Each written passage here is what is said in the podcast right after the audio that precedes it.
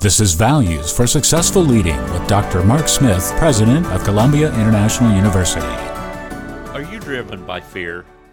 Isaiah 41:13 says, "Fear not, I am the one who assists you." Have you ever felt ill-equipped to perform the duty at hand? Or ask yourself, am I really up to the task?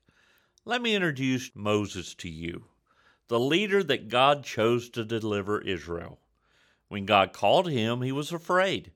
Who am I that I should go to Pharaoh? he said. Moses was insecure and didn't feel qualified to lead. Leaders, don't let fear cripple you. The voice saying you can't do it is a liar. God will provide power beyond your potential. Overcoming fear is today's value for successful leading.